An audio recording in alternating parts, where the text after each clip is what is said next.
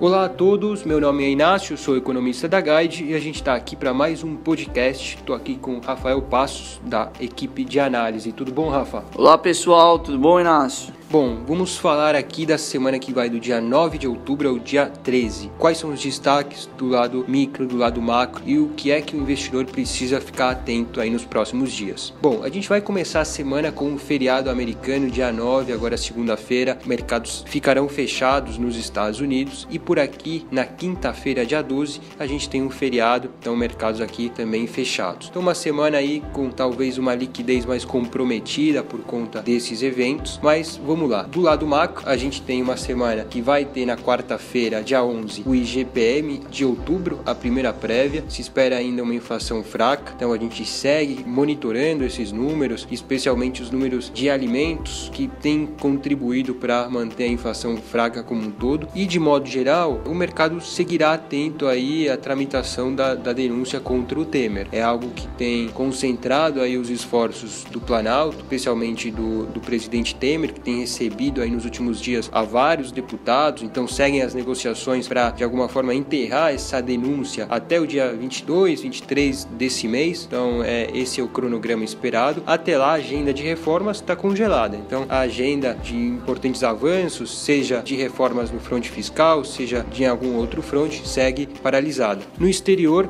Além do feriado, a gente pode destacar os números de sexta-feira. Afinal, sexta-feira saem números de inflação ao consumidor referente ao mês de setembro e a inflação é o grande destaque. O mistério da inflação baixa que tende a começar a subir a partir dos próximos meses e dados recentes do mercado de trabalho americano começam a apontar para isso. Isso pode levar a um ajuste de juros do Fed, ou seja, juros americanos mais altos. Bom, Rafa, nesse cenário, quais são os destaques do lado micro? Bom, pessoal, aqui no mercado doméstico, a gente espera uma semana um pouco mais morna. Os mercados locais não devem apresentar um forte fluxo, né? Já que a gente tem feriados hoje lá nos Estados Unidos e na quinta-feira aqui no Brasil. Mesmo assim, pessoal, acho que vale a gente ressaltar aqui que a gente segue com um viés otimista, né, para ativos de risco, uma vez que a gente tem aí um cenário externo bastante favorável ainda, com excesso aí de liquidez bastante significante. Para essa semana, acho que vale a gente acompanhar o quadro quadro político local que pode influenciar também nos mercados aqui do Brasil e também os números lá dos Estados Unidos, que podem mexer um pouco com o Ibovespa também.